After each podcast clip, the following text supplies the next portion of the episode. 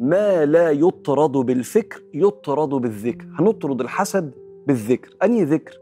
أذكار الحمد اللي النبي كان مواظب عليها. لما كان ياكل الحمد لله الذي أطعمنا وسقانا وجعلنا مسلمين. لما كان يلبس الحمد لله الذي كساني هذا ورزقنيه من غير حول مني ولا قوة. لما كان يطلع من الخلاء الحمد لله الذي أذاقني لذته وأذهب عني أذاه. ولما كان يخش ينام الحمد لله الذي أطعمنا وسقانا وكفانا وآوانا فكم ممن لا كافي له ولا مأوى.